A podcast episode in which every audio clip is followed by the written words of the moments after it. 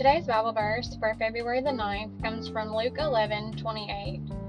But he said, More than that, blessed are those who hear the word of God and keep it.